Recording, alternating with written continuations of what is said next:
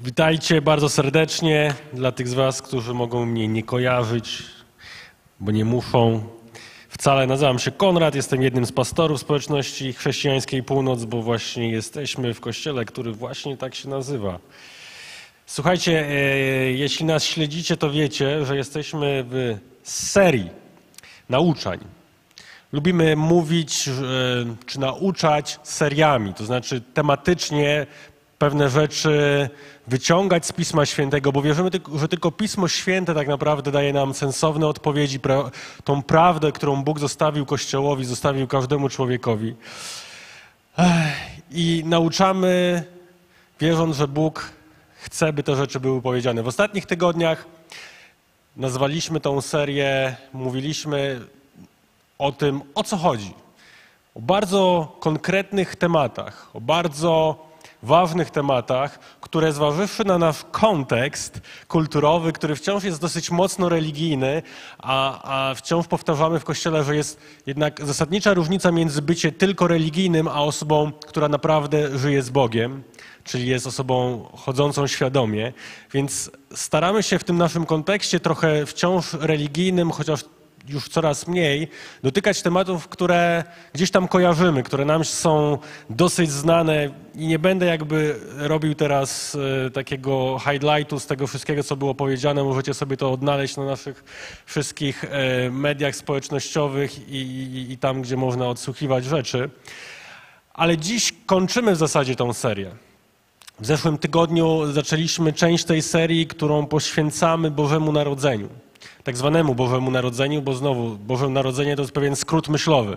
Jakbyśmy, jakbyśmy mieli teraz rozkminiać słowa Boże i Narodzenie, to byśmy musieli poświęcić zupełnie e, długie kazanie, a ja bym chciał dzisiaj was zabrać trochę w inną przygodę. Dla tych, którzy z was byli, w zeszłym tygodniu pastor Damian mówił o tym, e, a może nie byliście, to będziecie teraz zachęceni, żeby to odsłuchać. Mówił o tym, jak to wyglądało, jak e, wyglądał ten czas, kiedy Chrystus przychodził. Przyglądaliśmy się przez pryzmat Pisma Świętego, jak to się zadziało. Później mówiliśmy o tym, e, jak to dzisiaj wygląda, to znaczy jak, jaki jest dzisiejszy kontekst, e, co się wydarzyło przez te dwa tysiące lat i jak te rzeczy ewangeliczne mają się do dzisiejszej rzeczywistości naszej kultury, która, umówmy się, jakby wzięła to, co wzięła z tego głównego przesłania, a wszystko inne opakowała po swojemu. I często się okazuje, że jest pewien dysonans między tym, o co chodziło, a tym, co dzisiaj w mentalności wielu z nas e, święta być może oznaczają. I też chcieliśmy wziąć dla siebie odpowiedź. Jaka jest nasza odpowiedź na to, co Bóg mówi, kim Bóg jest i po co przyszedł? A ja dzisiaj będę, zobaczycie, wywrócę trochę to myślenie o, o przyjściu, bo będziemy mówić o przyjściu. Ale zanim jakby przejdziemy i wgryziemy się w e, tą kwestię, to chciałbym, byście przez chwilę pomyśleli, to Wam pomoże się zaangażować w to, co będę mówił bardziej, byście pomyśleli, na co w życiu oczekujecie. Na co w życiu oczekujesz? Na co czekasz? Może jeszcze głębiej. Na co czekasz tak najbardziej, tak osobiście? W sensie to jest pytanie do ciebie teraz, żebyś to właśnie tą relację z, z tym, co ja będę mówił, nawiązał, nawiązała. Jakbyś tak siebie głęboko zapytał, czy zapytała, na co czekasz, czego oczekujesz najbardziej w życiu, to co to by było? Wiecie, to jest bardzo ważne pytanie. Dlatego dam wam jeszcze 5 sekund, tak w ciszy.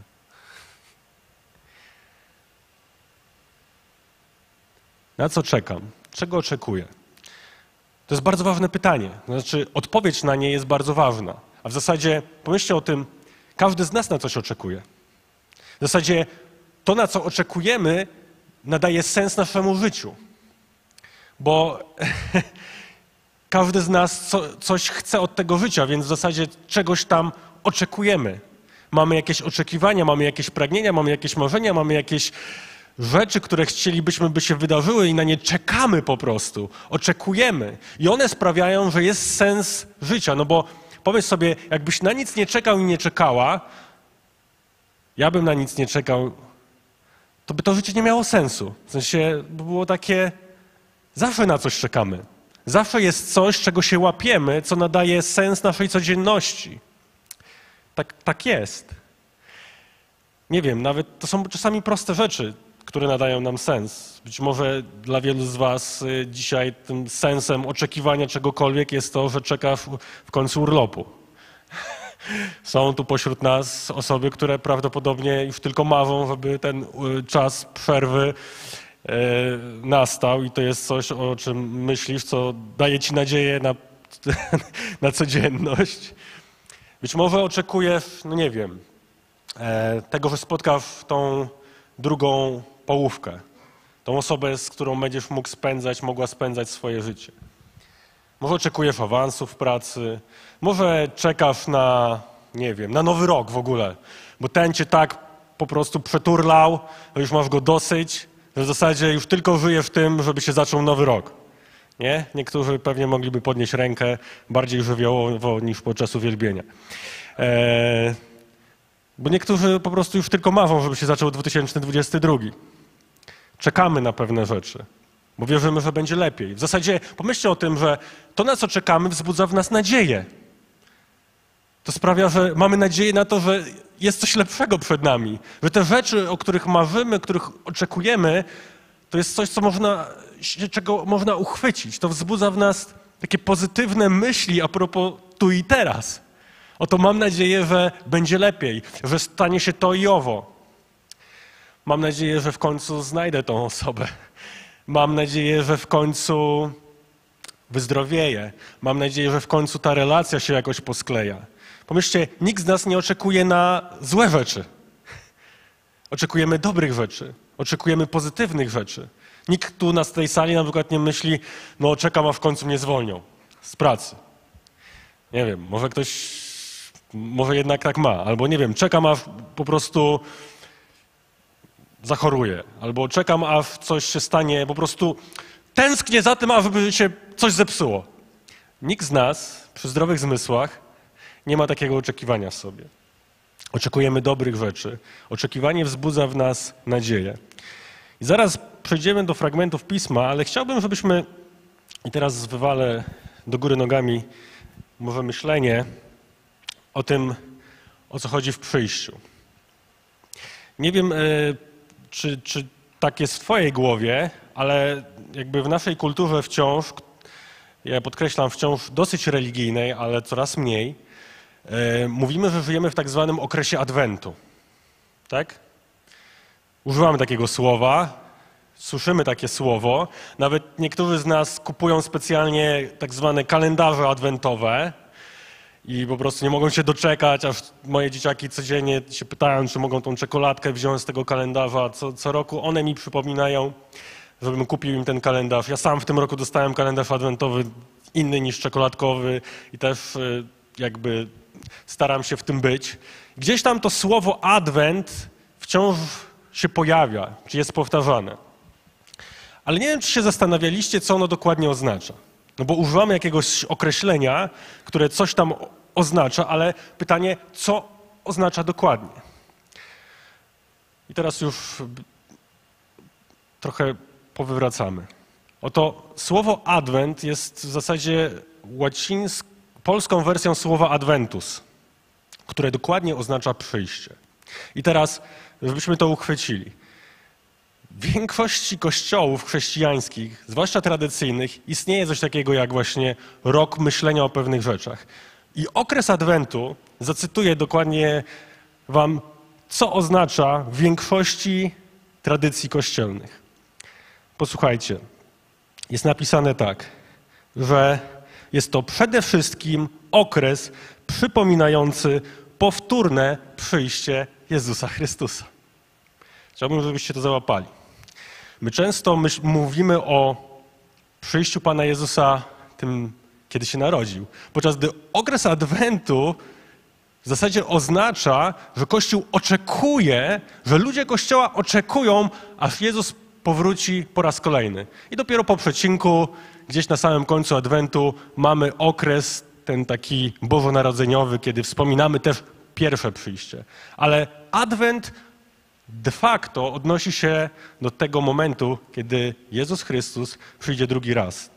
Teraz chciałbym, żebyśmy przeszli do Pisma Świętego. Będziemy dzisiaj się przyglądać pewnej perspektywie Jana na to myślenie o przychodzeniu Chrystusa. Jan, który napisał Ewangelię, napisał listy, ale też zostawił Bóg przez niego objawienie, które nazywamy często apokalipsą. I posłuchajcie dwa fragmenty na sam, na sam początek. Z pierwszego rozdziału Ewangelii Jana od dziewiątego wersu czytamy takie słowa. Na świat bowiem nadciągało prawdziwe światło, które oświeca każdego człowieka. Przebywał na świecie i świat dzięki niemu powstał, ale świat go nie rozpoznał.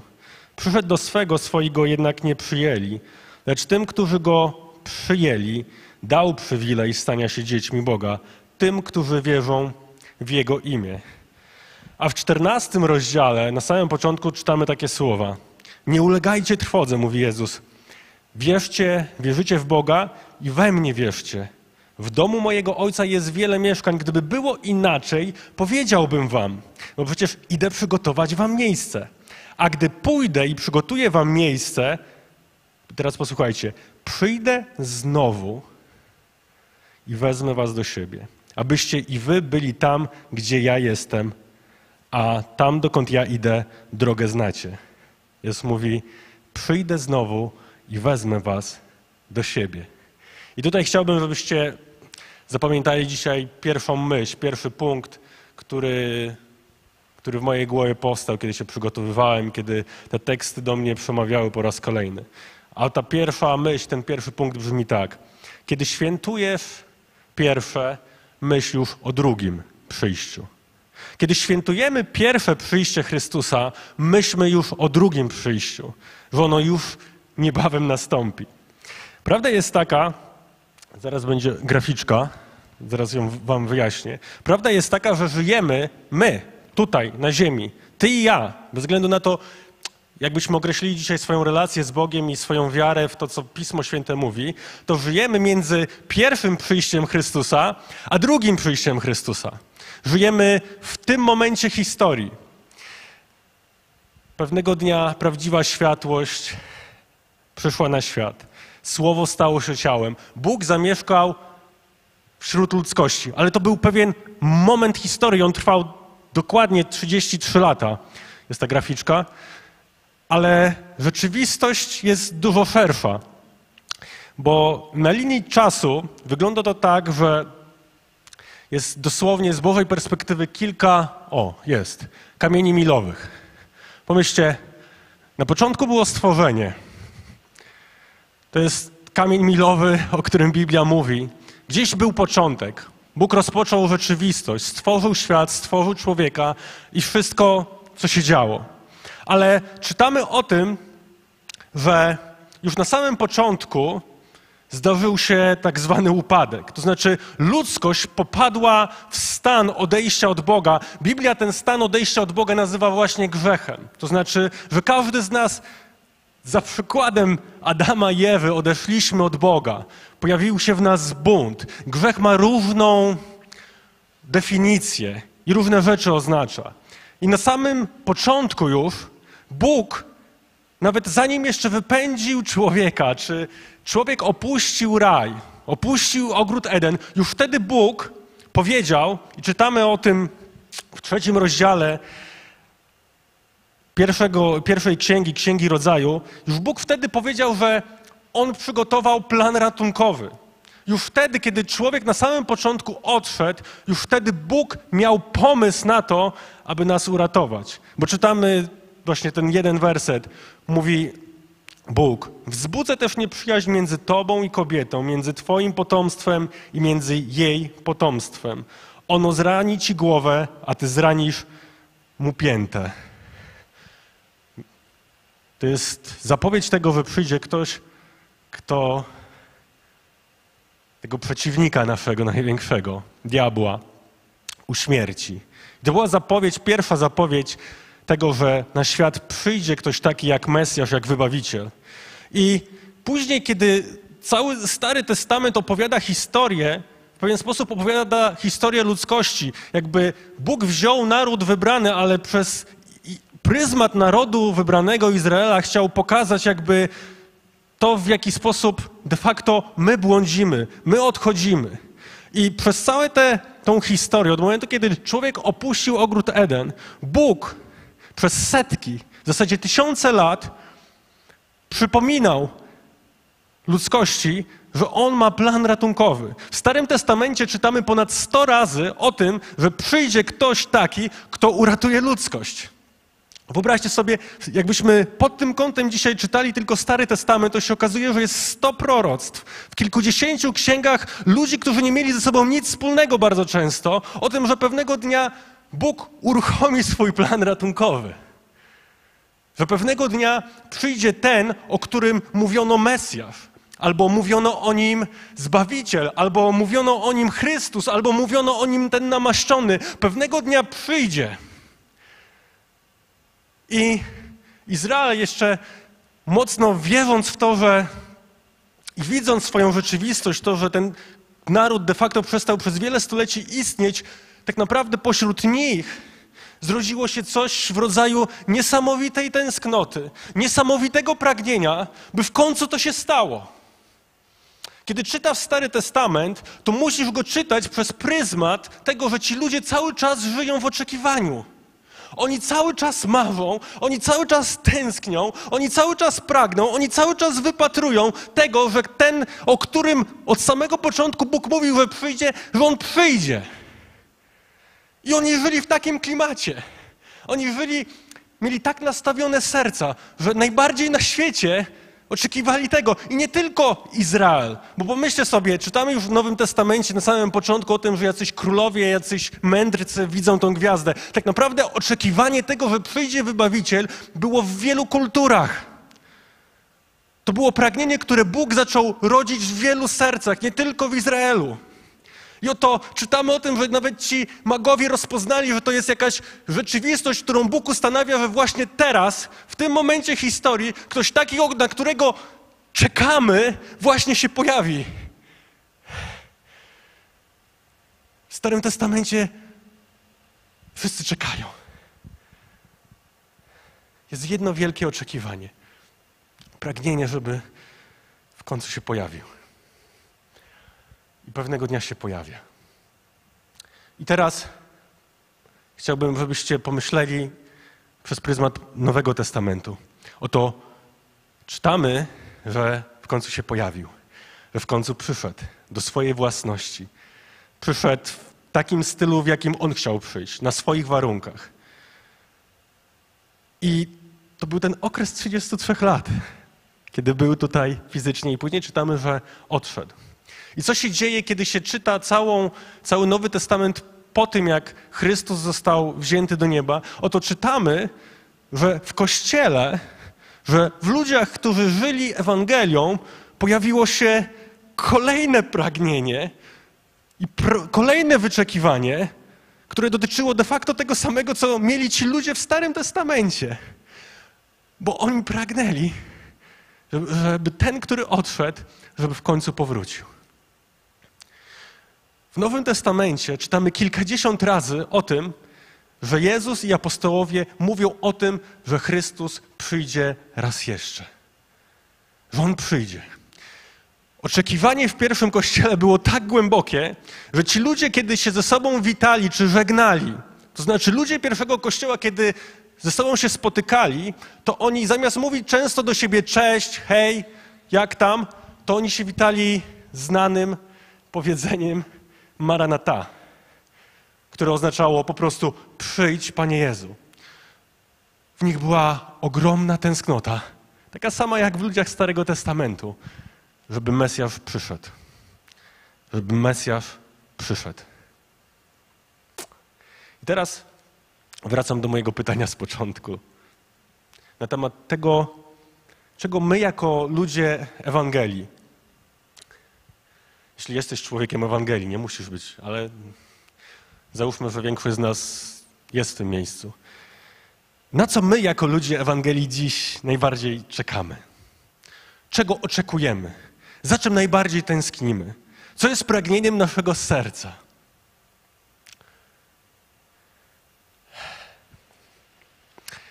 I tu dochodzimy do drugiego punktu. A brzmi on tak. Raz baranek, drugi raz lew. I znowu Jan mówi tak. Znowu pierwszy rozdział.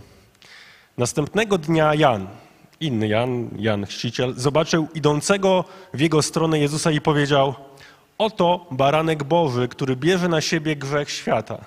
To jest ten, o którym powiedziałem: Za mną idzie ktoś, kto pojawił się przede mną, kto istniał wcześniej niż ja. I teraz końcówki Nowego Testamentu, z objawienia, piąty rozdział. Wtedy zwrócił się do mnie jeden ze starszych. Przestań płakać. Oto zwyciężył lew z plemienia Judy, korzeń Dawida. Raz baranek, drugi raz lew. Chciałbym Wam jakby pokazać pewną rzeczywistość tego obrazu, tych dwóch obrazów. Często na obrazach równych jest e, religijnych przedstawiany baranek i lew z jakiegoś powodu. Z bardzo konkretnego powodu. Oto czytamy, że Ewangelia zaczyna się w pewien sposób tym momentem, kiedy Jan Chrzciciel rozpoznaje, kiedy widzi Jezusa, który idzie drogą, rozpoznaje w nim i pierwsze, co o nim mówi, a to jest jego kuzyn w ogóle, mówi, oto baranek Boży, który gładzi grzechy świata. I teraz stop. Dlaczego Jan Chrzciciel pierwszą rzecz, jaką wypowiada o Jezusie, to mówi, on będzie barankiem. Bo w tym jest ukryte główne przeznaczenie przyjścia, pierwszego przyjścia Chrystusa.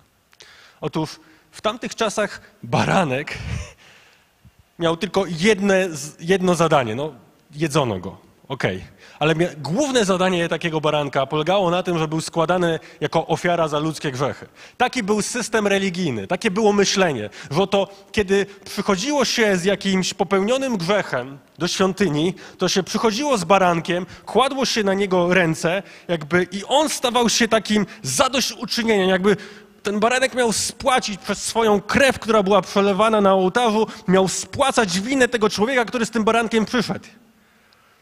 I dla ludzi tamtych czasów to było normalne skojarzenie, że ten niewinny zwierzak, on jest pewnego rodzaju zapłatą za to, co ja uczyniłem, co ktoś uczynił. Pomyślcie sobie, jaka tam była weź zazwyczaj. Skoro ludzie się przyznawali do swoich grzechów, robili to bardzo często, to tam jakby cały ten system w zasadzie był bardzo krwawy. I oto Jan mówi, to jest baranek Boży, który zgładzi grzechy świata. Bo okazuje się, że już na samym początku Bóg wiedział, że ten system, który istniał, system religijny, on jest niewystarczający. On jest tymczasowy. On został ustanowiony przez pewien okres, bo Biblia o tym mówi wprost. Krew żadnego zwierzęcia nie jest w stanie obmyć nas do samych głębi. My potrzebujemy duchowej rewolucji i duchowego oczyszczenia. I teraz, kiedy mówimy o tym, że ten baranek zgładzi grzech świata, że Chrystus zgładzi grzech świata, to naprawdę gładzi swoim życiem. I teraz każdy, kto w pewien duchowy sposób przez wiarę kładzie ręce na tego baranka, przyznaje się, że Chrystus za niego również umierał i przelewał krew. Staje się oczyszczony dogłębnie. I może uzyskać wolność od tego drive'u, od tej słabości, od tego Twojego i mojego największego problemu, którym jest skłonność do życia bez Boga i do wybierania totalnie poza Jego standardami. Ta skłonność de facto nazywa się grzesznością. Bóg postanowił załatwić to gładząc, pokazując, że ma moc nad tym. I teraz, kiedy ty i ja wierzymy, że Jezus również za mnie to zrobił, to podłączamy się do tej mocy i nie musimy żyć zgodnie z tymi naszymi skłonnościami wewnętrznymi, ale Bóg daje też swojego ducha, byśmy mogli żyć zgodnie z Bożymi standardami. I zaraz jeszcze o tym powiemy. Wiecie, baranek w tamtych czasach, no w ogóle baranek, pomyślmy sobie, to jest jakaś łagodna zwie zwierzyna. Łatwo ją skrzywdzić. Biega sobie, łamie nogi. W ogóle to nie są jakieś oryginalnie mądre zwierzęta. E, po prostu każdy lubiłby takiego baranka wziąć, sobie poprzytulać. To jest takie zwierzę. Pomyślcie sobie o Jezusie, który przychodzi, bo on jest obrazem baranka. Że Jezus też przyszedł bardzo łagodnie. Nie przyszedł w jakiejś chwale, nie przyszedł w jakimś nie wiadomo czym. Był czysty, był doskonały jak ten baranek. Taki niewinny, totalnie. I to był doskonały obraz tego, kim Jezus był, kiedy przyszedł pierwszy raz. Ale teraz czytaliśmy w objawieniu, że oto pewnego dnia przyjdzie lew z pokolenia Judy. To znaczy, zapowiedź drugiego przyjścia Jezusa to nie jest zapowiedź przyjścia łagodnego baranka, kogoś, kto po prostu będzie taki, że można zrobić z nim, co się chce. Kiedy Chrystus powróci drugi raz, kiedy przyjdzie, a przyjdzie, tak jak przyszedł pierwszy raz, skoro przyszedł pierwszy, to przyjdzie na pewno drugi, to on powróci już jako lew. I to nie będzie łagodne wejście. To będzie wejście. Wiecie, jak pojawia się lew na sawannie, nie wiem, czy oglądaliście jakieś dokumenty w tym klimacie, ale jak pojawia się lew na sawannie, to po prostu panuje cisza taka, że po prostu wszyscy się chowają. Bo to wchodzi najpotężniejsze zwierzę, jakie istnieje. Lew jest nazwany królem zwierząt z jakiegoś powodu. Jezus jest nazwany lwem, jest nazwany królem. Więc kiedy Jezus powróci, to to będzie mocne wejście. To będzie wejście takie nie jak to pierwsze, że gdzieś tam na jakimś zadupiu, gdzieś daleko stąd, na jakimś krańcu rzeczywistości, w jakiejś zapadłej dziurze, ale kiedy Chrystus powróci, On powróci jako zwycięzca tak, że każdy Go rozpozna i tak jak mówi Biblia, każdy język wyzna, że jest Panem. I każde kolano się zegnie. Bo kiedy Chrystus powróci, to On naprawdę powróci jako zwycięzca. Więc druga myśl jest dzisiaj taka. Raz baranek, za drugim razem już lew. Chrystus powróci drugi raz. Ostatnia moja myśl jest taka. Przyszedł, przyjdzie i przychodzi. Bo pomyślcie sobie, jeśli by tylko chrześcijaństwo polegało na tym, że oto raz przyszedł Chrystus i przyjdzie drugi raz i w zasadzie pomiędzy tymi przyjściami nic się nie dzieje, to mogłoby być nam trochę trudno tak na co dzień egzystować. Posłuchajcie, co mówi Jan. Objawienie, trzeci rozdział. Oto stoję u drzwi, mówi Jezus do Jana. Pukam. Jeśli ktoś usłyszy mój głos i otworzy drzwi, wstąpię do niego i będę z nim ucztował, a on ze mną. A wcześniej w swojej Ewangelii w 14 rozdziale, który już czytaliśmy, mówi tak: Ja natomiast będę prosił Ojca i On da wam innego opiekuna, aby był z wami na wieki ducha prawdy, którego świat nie może przyjąć. Świat nie może przyjąć Boga, Ducha Świętego, bo go nie widzi ani go nie zna. Wy go znacie, ponieważ trwa przy was i będzie w was. Nie zostawię was sierotami. I teraz najważniejsze zdanie. Przyjdę do was. Przyjdę do was. Jezus mówi, przyjdę do was w moim duchu. Przyjdę jako ten opiekun. Trzecia osoba. Ja przyjdę. Jestem tym samym. Jestem Bogiem. Ja przyjdę i będę do Was przychodził. Rzeczywistość życia chrześcijańskiego nie opiera się jedynie na tych dwóch przyjściach, choć, no umówmy się, oczekujemy, żeby Chrystus powrócił. To jest największe oczekiwanie Kościoła, żeby spotkać się ze swoim królem. Ale tak naprawdę nasza codzienność sprowadza się do tego, że Bóg chce do nas przychodzić w swoim duchu. Chce przebywać z nami. On powiedział, to będzie ktoś, kto będzie jak opiekun, kto będzie się nami opiekował. To będzie jak ten, który będzie nas wprowadzał w prawdę, to będzie duch prawdy. On będzie jak ja, ja, on będzie po prostu z wami. On będzie cały czas do was przychodził, bo to okazuje się, że Bóg chce do nas przychodzić każdego dnia. Dlatego On przyszedł, On przyjdzie, ale On przychodzi. I On chce przychodzić do każdego. On chce mieć z nami po prostu łączność i relację, która zaczyna się w tym miejscu, kiedy reagujemy wiarą na Jego pierwsze przyjście. Kiedy w nas coś drży, kiedy myślimy z radości i przejęcia, kiedy myślimy o drugim przyjściu, ale w tej codzienności chce do nas przychodzić i nas prowadzić, być po prostu z nami, wprowadzać nas w zrozumienie Jego pragnień, Jego pomysłów, Jego rzeczywistości, Jego spojrzenia, Jego planów. Dlatego Duch Święty przychodzi.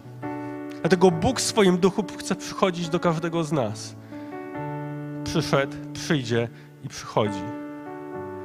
I to odbywa się na takiej samej zasadzie. On przychodzi przez wiarę, kiedy mu pozwalamy, kiedy łapiemy go w naszej relacji, w naszej rozmowie, w naszej tęsknocie, w naszym przebywaniu, w naszym dążeniu, w naszym myśleniu.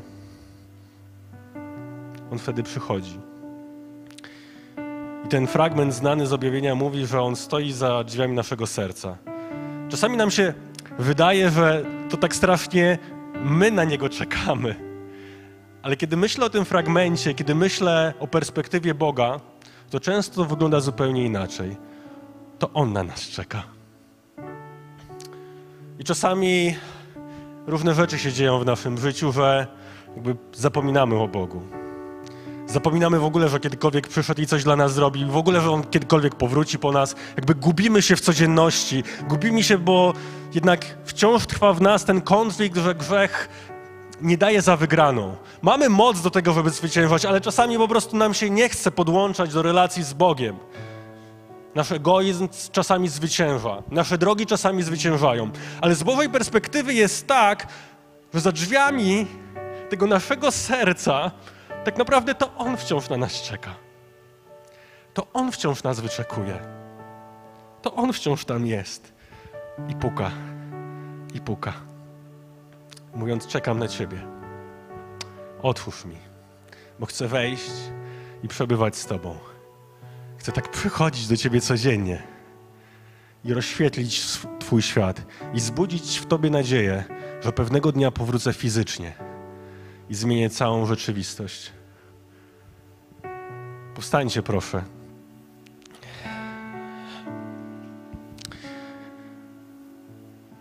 Kiedy świętujesz pierwsze, myślisz o drugim przyjściu. Pamiętaj, że On pewnego dnia przyszedł jako baranek w moje i Twoje miejsce, dał się przybić. Został złożony jako ofiara. Ale drugiego razu, kiedy przyjdzie, kiedy będzie Jego adwent, czas przyjścia, to On przyjdzie jako lew, jako zwycięzca. I pamiętaj, że tak jak przyszedł, tak jak przyjdzie, tak przychodzi. Również i teraz. Być może właśnie teraz, kiedy to słyszysz. I On chce, żebyś zareagował, zareagowała wiarą. Jeśli dzisiaj Bóg do ciebie w jakiś sposób mówi, mówi, stoję za drzwiami Twojego serca, po prostu mi otwórz. Albo potrzebujesz po prostu modlitwy takiej czy innej. Chcemy się z Tobą modlić. Może chcesz dzisiaj przyjść do Boga, takim jakim jesteś, może coś się po prostu nie udało. On tam stoi, ale może potrzebujesz kogoś, kto Ci pomoże, kto Cię wesprze, kto razem z Tobą poprosi o tego ducha, by też mógł na Ciebie dzisiaj do Twojego życia przyjść, bo potrzebujesz tego ducha. Potrzebujesz, żeby Bóg dzisiaj do Ciebie przyszedł. A On obiecał, że przyjdę do Was. Więc jeśli potrzebujesz modlitwy z tego czy innego powodu, może chcesz się pojednać po prostu z Bogiem i powiedzieć: Oto baranek Boży, który gładzi grzech mój, mój osobisty. To przyjdź tutaj, będziemy się chcieli z Tobą modlić podczas tej pieśni. A Tobie, Boże, dziękujemy, że pewnego dnia powrócisz. I Panie, wyznaję, że to jest moja największa tęsknota, by spotkać się z Tobą twarzą w twarz.